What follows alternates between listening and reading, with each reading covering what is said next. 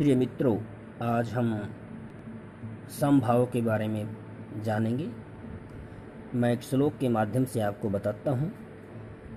संपत्तौ च विपत्तौ च महता में एक रूपता उदय सवितो रक्त हो रक्ताश्च अस्त समय तथा स्वामी रामकृष्ण परमहंस जी अपने शिष्यों को सुख और दुख के बारे में बताते हुए कहते हैं कि महान पुरुष सुख और दुख दोनों स्थितियों में एक समान रहते हैं।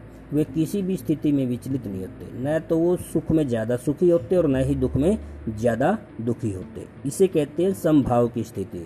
जिस प्रकार सूर्य उदय होते हुए भी लाल रंग का होता है और उसी प्रकार अस्त होते हुए भी लाल रंग का होता है। हमें भी सूर्य की तरह प्रत्येक स्थिति में एक समान रहना चाहिए।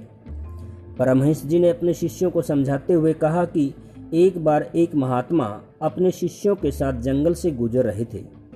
रास्ते में चलते चलते अचानक महात्मा जी की दाई पैर में कांटा चुभ गया और महात्मा ने पाँव से बहुत ज़्यादा, महात्मा के पाँव से बहुत ज़्यादा खून बहने लगा। जब कुछ शिष्यों की नज़र महात्मा जी के पाँव पर पड़ी तो लहूलुहान हुए पाँव को देखकर उन्हें बड़ा दुख हुआ और महात्मा जी से निवेदन करते हुए कहा, गुरुजी, आपके पाँव से बहुत ज़्यादा खून बह रहा है, जो हमसे देखा नहीं जा रहा। उनमें से एक शिष्य ने कहा, गुरुजी, आप मेरे कंधे पर बैठ जाइए, मैं आपको जंगल का रास्ता पार करवा दूँगा। महात्मा ने मुस्कुराते हुए कहा, बेटा, आप सब मेरी चिंता छोड़ दो, क्योंकि महात्माओं को तो कांटों से ही प्रेम होता है।